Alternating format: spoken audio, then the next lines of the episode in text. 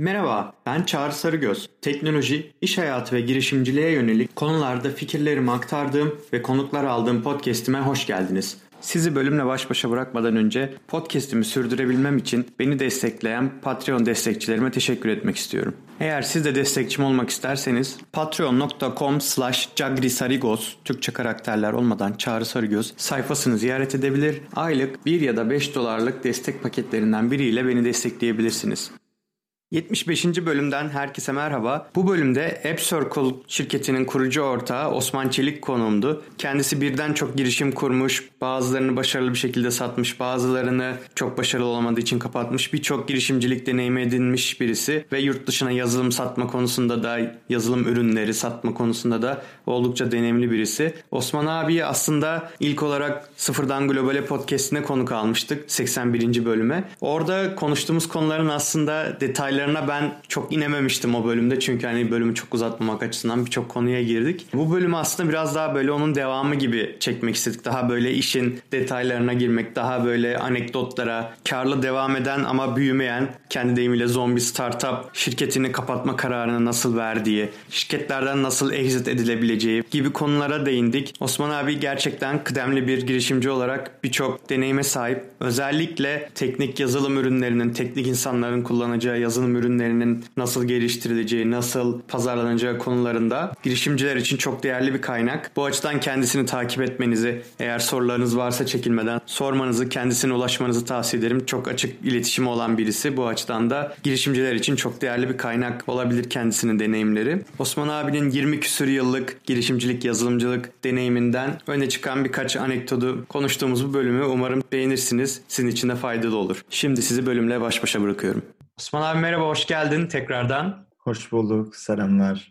Ee, öncelikle teşekkür ederim. İkinci kez davetimi kabul ettiğin için. İlkinde Sıfırdan Global'e podcastinde bir, bir aradaydık. Bayağı keyifli bir sohbet olmuştu. Sonrasında da işte birkaç tweetler döndü. Ee, öyle olunca hani ben de acaba devamını çekebilir miyiz diye düşündüm. Çünkü aradan gelen bir tweet de şey demişti hani Osman abiden çok macera vardır, anekdot vardır. Onları da konuşsanız güzel olur diye. Bu sefer biraz daha böyle anekdotlara dalarak konuşuruz diye düşündüm. Güzel, iyi düşünmüşüz. Biraz daha spesifik konular üzerine konuşuruz bugün. Aynen, aynen. Zaten geçenki konuşmada e, benim aklıma hani böyle takılan birkaç yer olmuştu. Yani detayına inmek istedim ama tabii e, vakit kısıtlı olduğu için konuşamadığımız. Çünkü çok konu vardı zaten. Hani şeyi de at, atlarız şu an yani burada e, zaten birçok insan seni tanıyordur girişimcilik e, ekosisteminde. Hani tanımayanlar da bizim Sıfırdan Globale'nin bölümünü izleyebilirler. 81. bölümdü sanırım. O yüzden o kısımları atlayıp aslında biz onun devamı niteliğinde bir bölüm çekelim istedik. O yüzden ben direkt aslında konuya dalmak istiyorum. Şimdi şeyden bir konuşmuştuk. Senin e, hani girişimcilik hikayende böyle hani yıllarca süren bir şeyiniz olmuş, bir işiniz, startup maceranız. E, sonrasında hani böyle kar da getiren ama hani bir şekilde büyümesi duran, hani daha fazla büyümeyen ama yani işte uluslararası müşterileri olan ama hani bir türlü daha fazla büyümediği için en sonunda kapatma kararı verdiğiniz bir startup vardı. Hani bu zombi startup dediğimiz yaşayabiliyor ama hani şey yapamıyor bir türlü o son daha ileri aşamalara geçemiyor. Şimdi orada ben şeyi merak etmiştim. Hani bunu kapatma kararını nasıl verdiniz? Birilerine hani bunu satmaya denediniz mi? Sonuçta satın alma hani bir exit olurdu en azından. Güzel bir soru.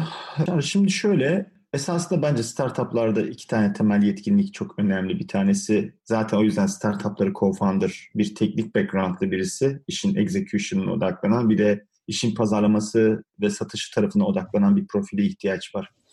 Benim genelde yaşadığım tecrübelerde biz çok daha çok teknik ağırlıklı ekiplerle beraber startup yaptık. Bu esasında bizim bir eksikliğimizdi ve ben burada özellikle yeni kurulan ekiplerdeki arkadaşlara ısrarla tavsiyem yapıyı kurarken esasında farklı dinamikleri içerisine alabilecek talentları bir arada bulunduracak şekilde bir ekip oluşturun ve bu talentları mümkünse co-founder takımına alın. Employee takımına değil co-founder takımına alın. Uzun vadeli bu insanlar birlikte olsunlar diye. Şimdi zombi konusu bence şöyle bir konu. Aslında Türkiye'de e, çok fazla zombi startup var. E, çünkü batmıyorlar. Çünkü şimdi sadece büyümeme değil Bence diğer bir önemli problem de batmaması startup'ın. Tamam mı? Yani bir o ifadeyi biraz açalım esasında. Zombi mod dediğimiz mod esasında belli bir büyüklüğe gelmiş, bir geliri var Bu gelirle mevcut kadro bir şekilde ayakta kalıyor ama daha fazla büyümüyor iş. Ama aynı zamanda da mevcut müşteriler olduğu için de veya küçük bir geliri ya da daha doğrusu taahhütleri olduğu için de işi de kapatmıyorlar. Tamam mı? Dolayısıyla founder takım başta olmak üzere belki yanında birkaç kişiyle beraber bu işi devam ettirmeye, sürdürmeye çalışıyor. Belki yıllık %2, %3 büyümelerden bahsediyoruz. %5, %10 büyümelerden bahsediyoruz. Biz bu moda zombi mod diyorum ben açıkçası gözlerim doğrultusunda. Şimdi Amerika'da bunu çok yaşayamayız, göremeyiz. Çünkü Amerika'da maliyetler çok yüksek. Maliyetler yüksek olduğu için ya startup'ın çok iyi bir gelir elde etme, ediyor olması lazım ya da yatırımcı tarafından besleniyor olması lazım.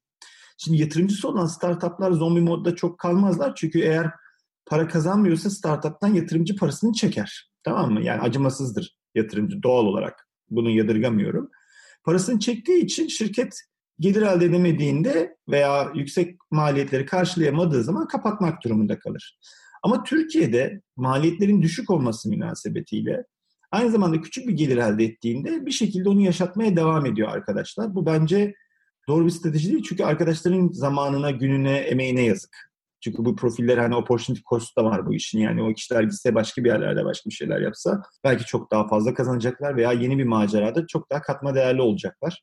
Ama biraz işte mutasyondan dolayı, biraz da taahhütlerden dolayı mevcut bir biznesi öldürmek istemiyorlar ve zombi modda devam ettirmek istiyorlar. Benim hikayemde biz işin büyümeyeceğini gördüğümüz için hatta demiştim belki e, dünyada hani yaklaşık 10 küsür tane ülkede farklı müşterimiz de olmasına rağmen ama işin bir süre sonra öleceğini farkında olduğunuz için o işe daha fazla yatırım yapmak doğru bir strateji değil. Bence burada çok önemli bir şey var.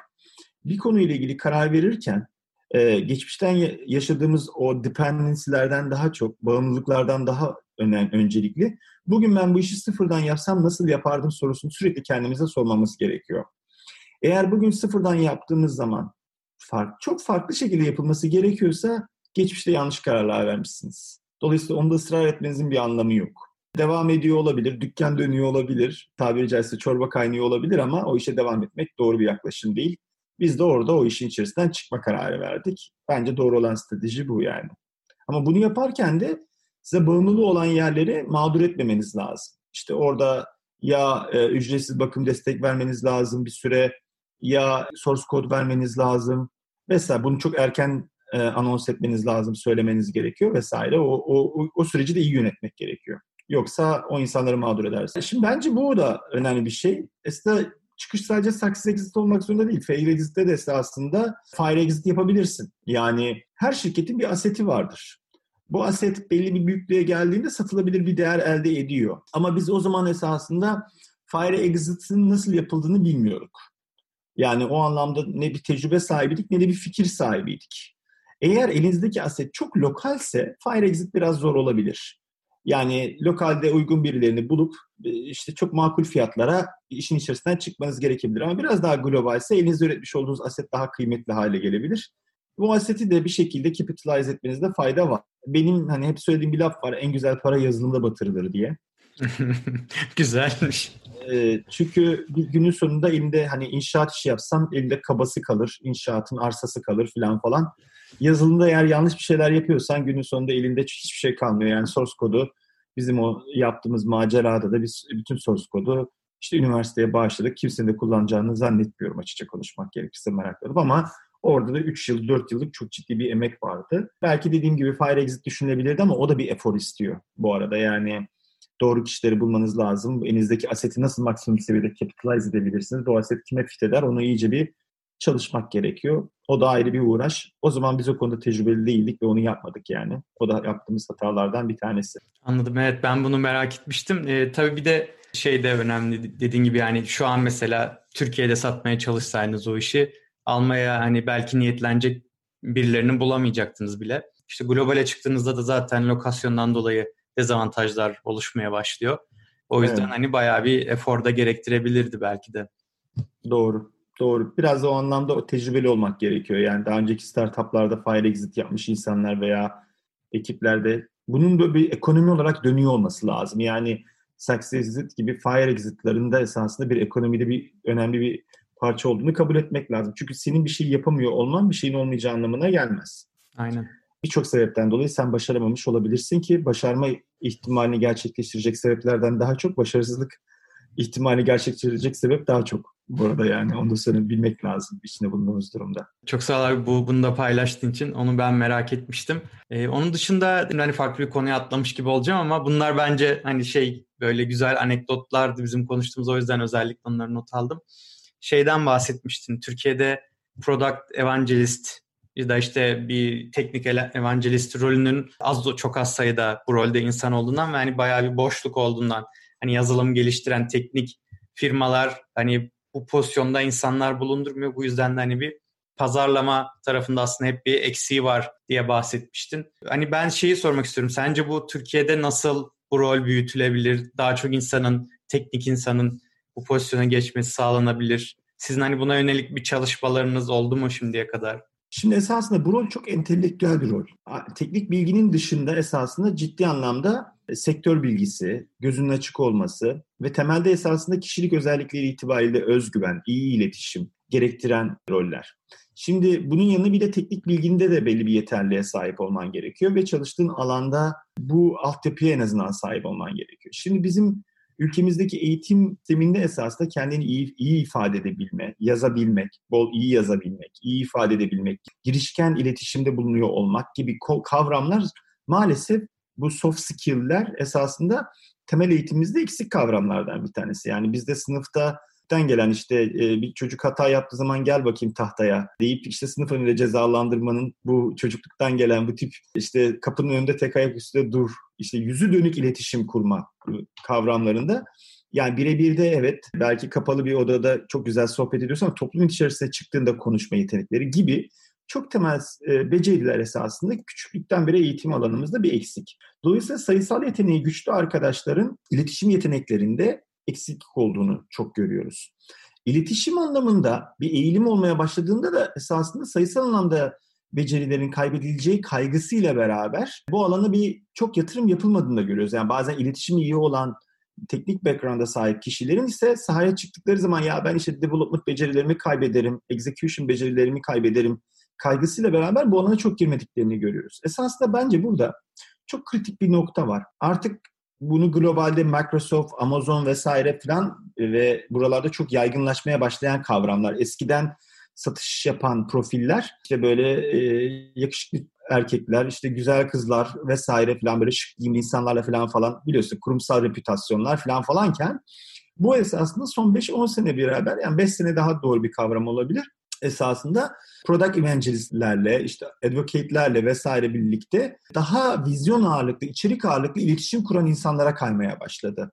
Çünkü özellikle cloud'a kaymaya başlayınca teknolojiler esasında cloud'la birlikte rekabet arttı ve vendor switch'ler de kolaylaştı. Önceden on-premise bir çözüm aldığınız zaman onu atıp yerine yeni bir tanesini on-premise alıyor olmak çok maliyetli ve zordu. Ama cloud'la birlikte bu switch'ler de kolaylaşmaya başladı. Dolayısıyla siz bir çözümü anlatırken teknik veya kısa vadeli vurkaç satışından daha önce aslında vizyoner bir satış yapmanız gerekiyor. O vizyonun esasında iletişimin kurulmasına ihtiyacımız var. O iletişimi kim kuruyor peki? O iletişimi işte bu profiller kuruyor. Şimdi bu profilleri Türkiye'de maalesef çok yetiştirebilmiş durumda değiliz. Çünkü bu profilde iki tane skill'e ihtiyacımız var. Bir, soft skill'lere ihtiyacımız var, bir de teknik skill'lere ihtiyacımız var. O sebeple de ya teknik skill'leri iyi olan ama bu soft skill'ler anlamında geliştirebilecek bir arkadaşı alıp bu yönde eğitmek gerekiyor ya da tam tersi. Soft skill'leri çok iyi, teknik yönde de altyapısı olan ve bu alanda geliştirebilecek kişilere ihtiyaç alıp yetiştirmek gerekiyor. Biz ikincisini tercih ettik. Çünkü teknik altyapısı olan bir arkadaşa ama soft skill'leri güçlü olan bir arkadaşa ürünü, teknolojiyi, vertical'ı anlatmak belki haftalar mertebesinde mümkün. Yani bu 3 hafta, 5 hafta, 2 ay, belki 3 ay. Ama diğer teknik background'ı iyi olan ama iletişim yönünde yeterli olmayan bir insana iletişim becerisi kazandırabiliyor olmak çok çok zor. Bu çünkü küçüklükten gelen artık karaktere yerleşiyor bir yerden sonra da ve o insana hadi daha girişimci ol, hadi daha çok soru sor ya da şu insanlara tanış, şu insanlarla konuş, hiç şuralarda konuşma yap, yok buralarda bilmem ne yap. Ancak bu gönüllü olarak mesela işte Opsgeni'de Serhat'ın yapmış olduğu gibi böyle gönüllü insanlar e, içlerindeki o enerjiyi çıkarttıklarında başarılı oluyorlar. Ama Ben özellikle ekosistemdeki arkadaşlara hep şunu söylüyorum. Türkiye'de çok değerli arkadaşlarımız kendilerini sadece Türkiye pazarında değil, global pazarda kişisel PR'larını yapacak aktivitelerde bulunmaları gerekiyor. Çünkü bunu yaptığında esasında bu anlamda bir ekosistem oluşturmaya başlıyorsun. Ve ekosisteminin büyüklüğü değil, ekosisteminin değeri önemli. Şimdi bu çok önemli bir kavram. Bu birkaç yerde esasında mesela çok alakasız bir şeyden bahsedeceğim ama bence aynı algoritma çalışıyor. App Store'daki uygulamaların birinci sırada çıkması daha çok indirilmeleri değil, daha çok talep görmeyle alakalı bir şey. Yani uygulama ilk çıktığında ne kadar çok talep görüyorsa mesela ratingi ona göre artıyor. Orada bir algoritma var. Kişilerin de esasında ekosistemine baktığımız zaman ben işte üniversitede mesela şunu soruyorum son sınıf çocuklara. Diyorum ki işte kendi sınıfınızdan kaç kişi varsa ekosisteminizde bunları bir ile çarpın. İşte şehrinizdekilerini 2 ile çarpın, ülkenizdekilerini 3 ile çarpın ama uluslararası arenada alanınızda tanıdığınız insanlar varsa bunun puanını 10 ile çarpın, 15 ile çarpın. Ve bu sizin esasında ekosisteminizin ağırlık puanını oluşturacak. Türkiye'deki insanların da esasında yerel ekosistemde iletişim kurmanın dışında global ekosistemde iletişim kurmaya daha aktif olmaları gerekiyor. Bunun önünde İngilizce bir problem olabilir, özgüven veya eğitim altyapısı vesaire falan falan bunlar engel olabilir ama bu anlamda başarılı arkadaşlarımız da var Türkiye'de. Bu profiller artmaya başladığında evangelizm daha aktif bir şekilde yaygınlaşmaya başlayacak. Bu sadece product evangelizm değil aynı zamanda kültürün de bir evangelizmi var. İşte ne bileyim ülkenin de bir evangelizmi var. Bunlar ancak bu tip aktivitelerle birlikte yaygınlaşmaya başlayabilir. Bu profillerin artması lazım yani. Evet. O zaman yani buradan belki şunu çıkarabiliriz. Eğer ki mesela eğer bir teknik ürün geliştiriyorsunuz. Yani ya da herhangi bir ürün de olabilir. Eğer ekibinizde böyle bu sosyal yetenekleri gelişkin ve teknik şeyleri de öğrenmeye meraklı birileri varsa bunları hani fark edip işte bu insanları, bu ekip arkadaşlarını belki bu evangelizm tarafına doğru hani kaydırmak hem o kişi için hem de şirket için güzel bir şey olabilir, e, sonuç verebilir.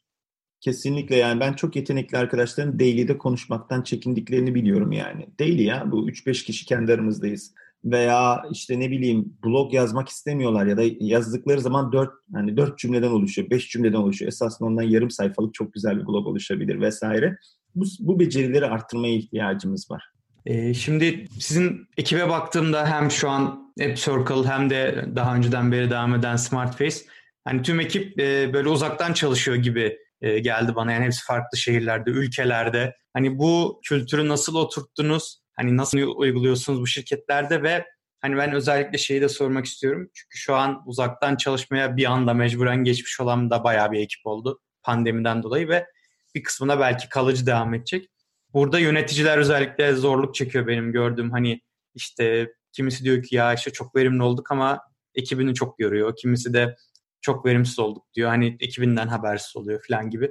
Hani burada da uzaktan ekipleri yöneten yöneticilere böyle hani e, tavsiyelerin olur mu özellikle senin edindiğin deneyimlerden? Esasında çok uzun zamandan beri uzaktan çalışıyoruz. Yani pandemiden önce de ekibin çok büyük bir kısmı uzaktan çalışıyordu. Bence bunun altında birkaç tane önemli şey var. Yani birincisi bir insanı bir işten dolayı bir lokasyona mecburi kılıyor olmak bence hiç demokratik bir şey değil yani. Tamam mı? Yani ve zaman kaybı vesaire filan falan onları geçiyorum yani. Ve bunun zaman içerisinde bu pandeminin bence en iyi taraflarından bir tanesi bu oldu. Bir kere ekip organizasyonu atomik bir yapıya çevirmek gerekiyor. Yani Jeff Bezos'un çok güzel bir lafı var. Ee, inovasyon iki büyük boy pizzayı doyur, doyuran, doyan ekipler tarafından yapılır diye. Esasında ekibi e, gruplar halinde dediği gibi iki büyük boy pizza dediği kavram işte yedi kişi olabilir, altı kişi olabilir, sekiz kişi olabilir vesaire. Bu anlamda bir kere atomik yapıya ayırmak gerekiyor. Birincisi bu. İkincisi esasında kaliteli ekipler kurmak burada çok önemli bir kavram. Kaliteli ekip dediğin zaman sadece teknik kaliteden bahsetmiyorum. Öz disiplininin de gelişmiş olan insanların olması çok çok önemli bir şey. Zaten kendine saygınlığı olan insanların sorumluluk bilinci daha gelişmiş oluyor. Sorumluluk bilinci de esasında hani çok güzel bir şeyin lafı vardı. Unuttum şimdi. Kendisine saygısı olan insan diyor karanlıkta esnediği zaman ağzını kapatır diyor. Öyle bir laf vardı. Tam şimdi hatırlayamadım. Dolayısıyla bu kişi esasında kişisel hayatında da bunu uyguluyor. Birincisi ekibin büyüklüğü, ikincisi kaliteli ekiplerin oluşması, üçüncüsü flat organizasyon. Organizasyon da flat olması lazım. Yani mikro management'a alıştırdıysanız siz ekibi, mikro management yapıyorsanız ve o kültürle yetişmişseniz ve o kültürle yönetim gerçekleştiriyorsanız bu işin altından kalkamazsınız. O zaman insanların makinesine remote monitoringler kurun, işte screen capture'lar alsın, işte jandarma gözetiminde iş yapılsın vesaire filan falan. Süreçlerini buna göre dizayn etmen lazım dördüncü önemli konuda.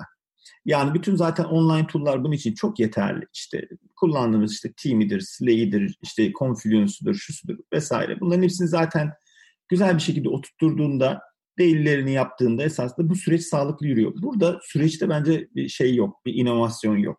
Sadece doğru ekibi kurmak ve o doğru kültürü aşılayabiliyor olmak çok çok önemli. Küçük ekipleri daha atomik yapıya dönüştürdüğünde aslında işin yapıldığında veya yapılmadığında çok belirginleşiyor ve bunu bir ölçümlenebilir hale getirdiğinde iş yapıldığında ve yapılmadığında çok ölçümlenebilir hale geliyor. Buradaki en büyük sorun şu. Süreçleri de sağlıklı oturtturman lazım. Şimdi bir kere bir yazılım geliştirmek istediğin zaman bir yazılımın farklı şapkaları var. İşte Journey bir şapka, şapka. içerisinde UI var, UX var. İşte analiz bir şapka. Analizi yapmazsan iş standartlara uygun gitmez. İşte mimari bir şapka, işte development bir şapka, QA bir şapka. Bunların hepsi ayrı ayrı şapkalar. Birincisi işi yapmak istediğin zaman bu şapkalara saygı duyman lazım ve süreci buna göre oturtturabiliyor olman lazım. Çok sağlam öncesinde business requirement'ı iyi alman lazım, journey'i oturtturman lazım, üzerine analizi düzgün bir şekilde yazabiliyor olman lazım. Bunun sonrasında e, analistin çıktısına göre mimarinin onaylarını veriyor olması lazım vesaire vesaire.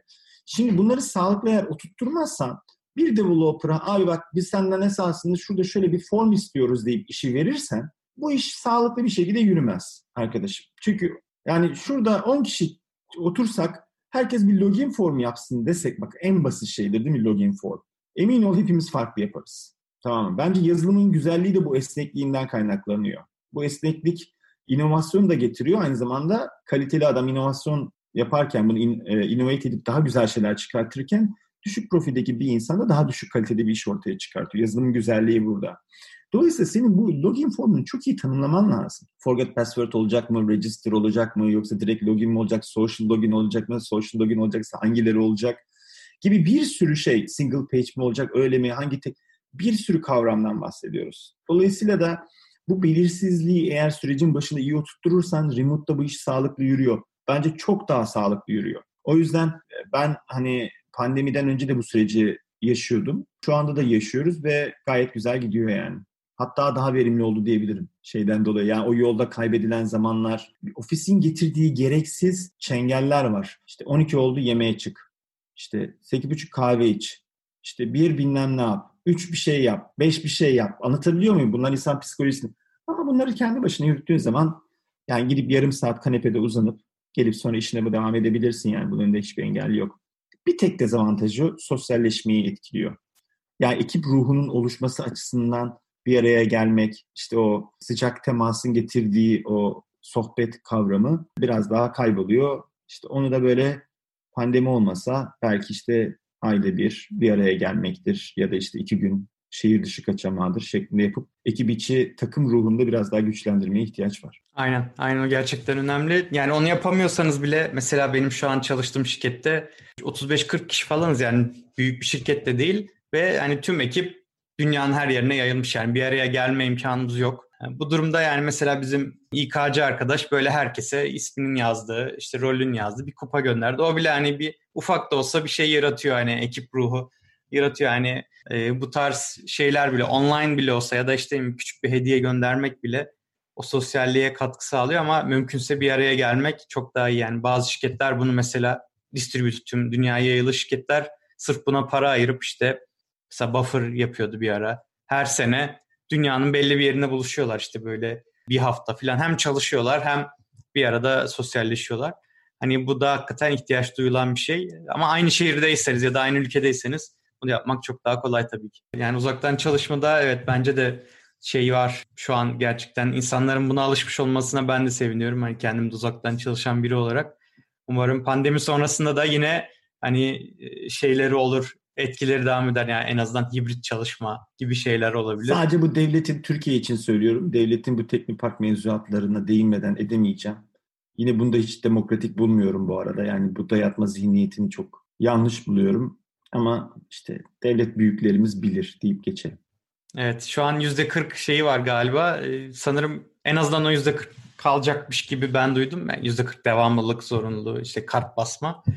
Hiç yoktan iyidir diyebilirim yani eğer kalırsa.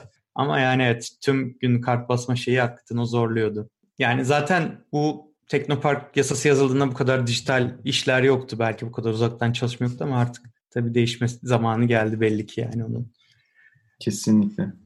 Ee, şimdi girişimcilikle hani tanınıyorsun. Ee, sen abi aslında hani teknik geçmişin var. Hala da teknik taraftan kopmamış birisin. Ve hani birkaç yazında gördüm işte kendini biraz da böyle işkolik diye tanımladığından falan bahsetmişsin.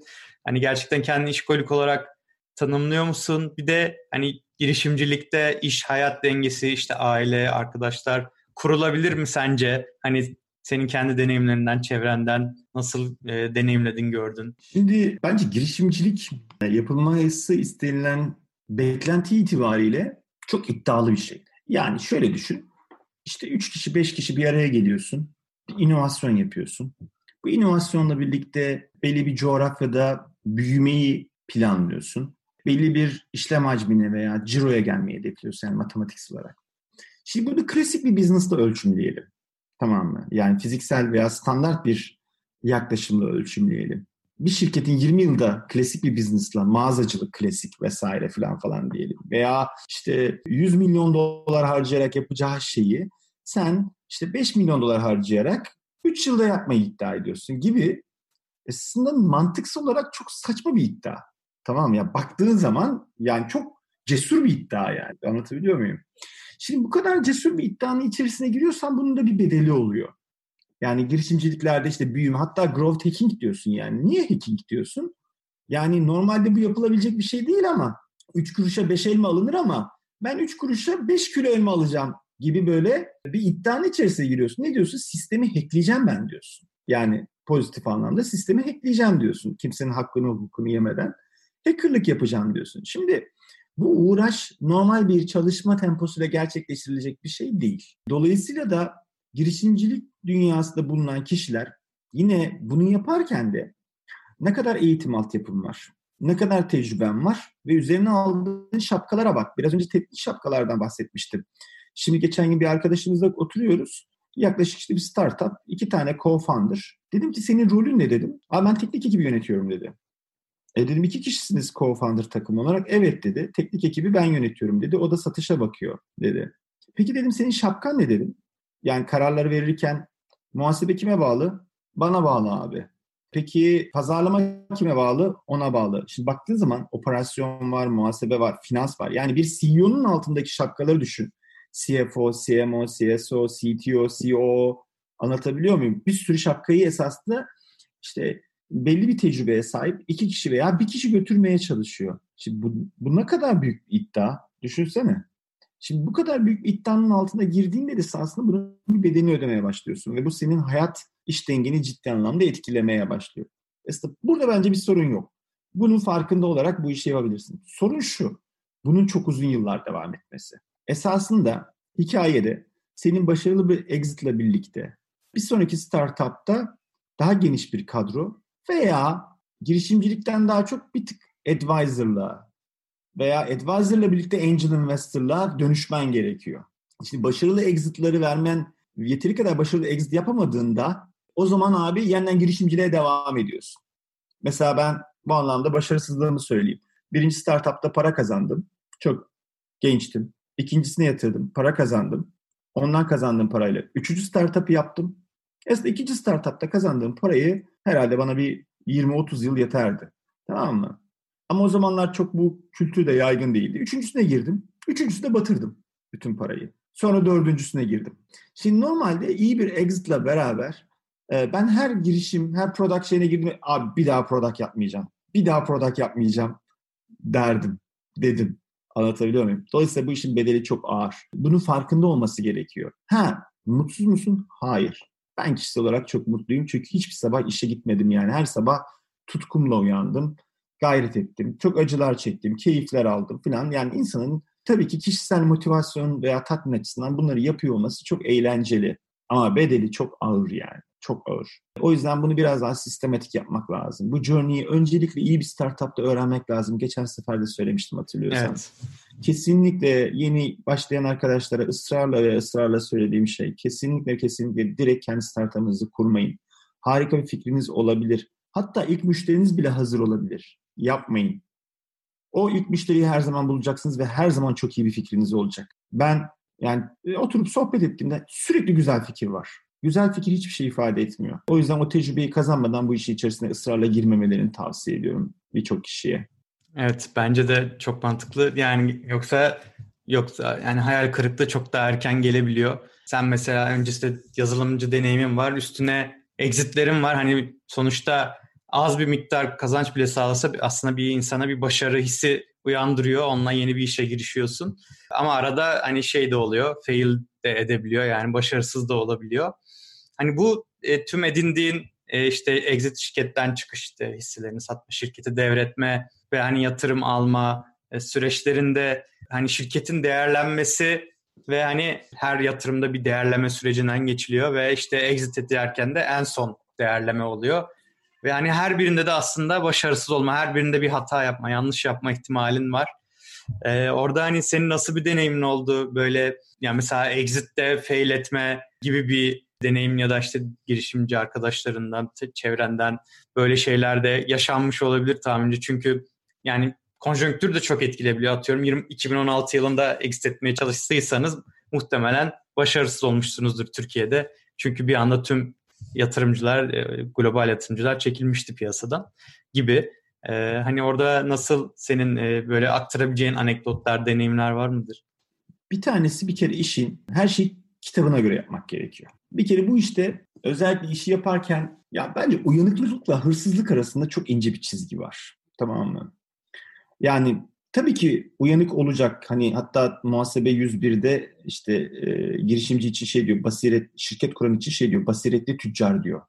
Basiretli olman gerekiyor. Yani devlet diyor ki ben senin %20 ortağınım diyor Türkiye'de. Dolayısıyla yanlış yapma, basiretli olmak zorundasın diyor. Saçma sapan şey yapma. Şimdi uyanık olmasını anlıyorum. Ama bir kere her şeyin bir kere düzgün yapılması çok önemli. Bu Amerika'da da mesela çok basit sermaye yatırdıktan sonra sermaye, hisse yapıları ve buna bağlı olarak bir takım hukuki çok basit prosedürler var.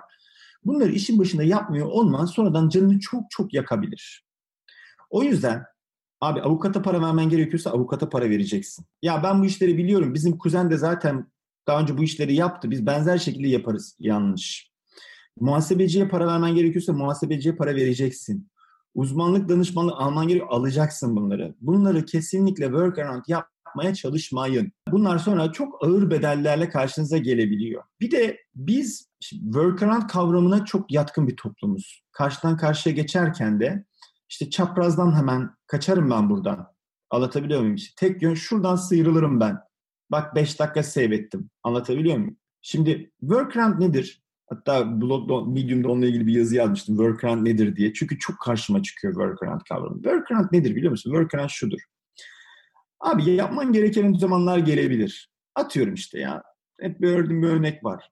Evi temizlemişsin ama kapıdan tam komşu içeri girecekken halının üstünde bir şey gördün. Tamam mı? Onu halının altına koyabilirsin o an. O komşu gittiği zaman onu halının altına alıp temizlemen lazım. Yoksa onu orada unutursan o kokar ve çevresine ve sonra kokunun kaynağını bulmak için çok daha fazla bedel ödemek zorunda kalabilirsin. Bu yazılım içinde geçerli, bir şirket setup'ı içinde geçerli. Ve özellikle Amerika'daki startuplar için clear history denilen bir kavram var. Geçmişte yapmış olduğun her şeyden sorumlusun ve bunları mantıklı bir çerçevede yapman lazım. Ben bilmem kime canım istedi, yüzde iki hisse verdim diyemezsin. Bak daha önceki bir startup'ımda yaşadığım bir tecrübeyi söylüyorum. Bir satış için çok da iyi bir account'un satışı için bir aracı geldi ve aracı dedi ki ben dedi şirketten yüzde iki istiyorum dedi. Ben dedim ki sen satış yapıyorsun. Satıştan yüzde elli isteyebilirsin ama şirketten yüzde iki isteyemezsin. E, bu yüzde ikiyi verdiğin takdirde bunun izahını bir sonraki yatırımcıya yapamazsın. O an yani bu tip böyle çok basit ve temel şeyler var. Bunlar işletmesel anlamda verilmesi gereken önemli kararlar. Ama bunun dışında teknik anlamda da çok önemli kararlar var. Ben bir exit'imda teknik anlamda due diligence'a girdiğimde çok yüksek puan kaybettim ve bu değerlememi yüksek etkiledi. Özellikle teknik background'da bir product geliştiriyorsan implementasyonlarda kullandığı standartlar, işte dokümantasyonların, e, ne bileyim kodun işte integration testidir, unit testidir vesaire. Birçok konu bir şirketi satma aşamasına geldiğin zaman bir teknik valuation'dan geçiyorsun. Bir de business anlamda muhasebesel, hukuksal vesaire sözleşmelerin, kontrattaki maddelerin, kontrattaki maddelerin, ceza maddelerinin sınırsız olması, çat o kontratın değerini siler götürür mesela. Ya bir bir kontrat yapıyorsun Enterprise'la. Ceza sınırsız ceza opsiyonun olması o kontratın şirket değerlemesine olan etkisini ciddi anlamda etkiler. Özetle bunlar işte tecrübe biraz önce söylediğim şeyler vardı ya. Bu anlamda hem işletmesel hem teknik anlamda çok fazla e, edilmesi, kazanılması gereken tecrübe var. Ve bunları kitabi olarak öğrenmek, yok işte iki aylık hızlandırma programlarıyla falan falan öğrenmek mümkün değil arkadaşlar. Ya bunları iyi bir startupta öğreneceksiniz ya da ilk bir startup'ınızı veya iki startup'ınızı bu tecrübeleri kazanmak için feda edeceksiniz. İki şekilde öğrenebilirsiniz yani. Evet yani burada aslında şeyi belki söyleyebiliriz. Yani bu bayağı hani kümülatif bir şey. Yani başladığınız günden işte o satacağınız ya da yatırım alacağınız güne kadar aslında attığınız her adımın bir etkisi oluyor. İşte yani büyük bir satış geldi diye şirketin %2 hissesini vermek hakikaten o anda belki çok karlı gibi gözüküyor. Şirketin değeri düşük ama 5 yıl sonra e, başınızı bayağı artabilir o açıdan. E, hep ilerisini düşünerek işte o exit ya da işte halka açılma onu düşünerek aslında hep e, attığınız adımlarda bunu düşünerek yapmak gerekiyor anladığım kadarıyla. Evet evet. Anlık psikolojide kesinlikle karar vermemek gerekiyor. Dönemsel baskı vardır üzerinizde. Bunlar işte dirayetli olmak, basiretli olmak dediğimiz kavramlar bunlar zaten. O vereceğiniz yanlış kararlar sizin sonrasında telafisi olmayan noktalara götürür ve izahını yapamazsınız. Kimi şirket var? Maaşı açıktan ödeyenler vesaire. Bunlar çok yanlış. Yani kesinlikle ve kesinlikle yapmayın diyorum ben. Ayakta kalıyorsunuz ama altınızı kazıyorsunuz. Ne diyeyim yani hani kolonu kesiyorsun ama bina ayakta misali. Çok yanlış şeyler yani yapılmaması lazım. Evet, aynen. Aynı şekilde çok teşekkürler ee, Osman ben abi teşekkür ediyorum. önerilerin tamam. içinde. Ee, son bir soru sorayım e, kapatmadan önce. Şimdi önceki oturumumuzda da bölümde de söylemiştin. Girişimcilik hani çok keyifli ama çok yorucu bir iş. Yani bunu özellikle heveslenenler için de aslında bence önemli bir hem işaret hem uyarı diyebiliriz. Senin girişimcilik hani hayatında en çok keyif aldığın ve en çok zorlandığın, en çok yorulduğun yerler, anlar, işte anekdotlar var mı aklında? Şimdi bence en önemli kavramlardan bir tanesi takım kurmak. Zaten yatırımcı özellikle seed aşamasında almış olduğun yatırımı birinci aşamada founder'a, ikincisi de team'e, üçüncüsünde yani üçüncü parametre idea, fikir, ürün, proje. Takımın önemini fark etmiyoruz. Burada birkaç sebepten dolayı özellikle Türkiye'de çok sorun yaşanıyor. Türkiye'deki takım kurmak istediğinde, yetkin insanlar almak istediğinde bir ortaklık yapısı kurman gerekiyor. Ve Türkiye'de stock option kavramı maalesef bulunmuyor. O yüzden ortak hale getiriyorsun. Ortak hale getirdiğin zaman da o insanlar bir süre sonra motivasyonu kaybedip gittiklerinde şirkette hisseleri kalıyor. Bence bir kere daha bugün e, e, Emir'in şeyini gördüm, tweetini gördüm. Sen Türkiye olsan diye bir tweet dönüyor. Ona cevap yazacaktım. Fırsatım olmadı. En ama en önemli konu bence bu startup hukukunun işte safe kontrat türünün stock option yapılarının Türkiye'de mutlaka bir an önce gelmesi gerekiyor. En zorlandığın şey bir kere takım konusu bence. Finanstan daha zor biliyor musun takım konusu? Çünkü yetkin insanları bulmak çok zor oluyor Türkiye'de. Yetkin insanları bulmadığın, kaliteli ama tecrübesiz insanları aldığında da bu insanların yapmış olduğu hataların sana get kaybettirdiği zamanın maliyeti finanstan çok daha yüksek. Yani biz öğrenme bedelini çok yüksek ödüyoruz. Dolayısıyla da bu biraz önce anlattığım bir sürü parametreyle alakalı tecrübeli insanlar buluyor olmak startup dünyasında benim de geçmişimde yaşadığım en zor kavramlardan bir tanesi. O yüzden bu insanları bulduğunuzda bu insanları sıkı sıkı sarılmanız lazım. Bu insanları kaybetmemeye çalışmak lazım. En azından founder team olarak. Bunu korumak çok çok önemli. Yoksa know odaklı bir iş yapıyorsun. Hızlı iş yapıyorsun. Bazen dokümante etmiyorsun yeteri kadar iyi yaptığın işleri yaptıktan sonra. Dolayısıyla know-how kişilerde kalıyor. O kişileri kaybettiğin zaman da bu. Onun bir daha öğrenilmesi, keşfedilmesi de çok maliyetli oluyor. Başarıların dışında başarısızlıkların da gidiyor. Yani bunun üzerine çok konuşulabilir ama başka zaman inşallah konuşuruz. Bayağı bir konuştuk herhalde zannediyorum bir 40 dakika falan falan sohbet ettik çağrı. Evet 40 dakika yakın oldu. Çok teşekkür ederim Osman abi. Ben teşekkür ediyorum. Çok yani sağ ol. yine böyle konular birikirse hani ben her zaman konuşmak isterim. Belki üçüncüyü çekeriz. Kısmet inşallah. Yani tekrardan çok teşekkürler. Ben teşekkür ediyorum. Bu arada çok güzel bir program yapıyorsun. Harika. Kişisel motivasyonundan dolayı da seni tebrik ediyorum. Çok teşekkür ederim. Sağ ol. Görüşmek üzere. Görüşmek üzere. Dinlediğiniz için teşekkürler. Podcast'imi takip etmek için şu an beni dinlediğiniz platformda ücretsiz abone olabilir. çağrısarıgöz.com slash podcast sayfasına gidip dilediğiniz platformda abone olma seçeneklerini görebilirsiniz. Yorum ve görüşlerinizi Apple Podcast ya da Ekşi Sözlük üzerinden Çağrı Sarıgöz Podcast başlığına yazabilirseniz çok sevinirim. Ayrıca yine yorum ve görüşlerinizi beni dinlediğiniz platform üzerinden yorum yazarak ya da merhaba.çağrısarıgöz.com adresine e-mail atarak bana ulaşabilirsiniz. Bir sonraki bölümde görüşmek üzere, hoşçakalın.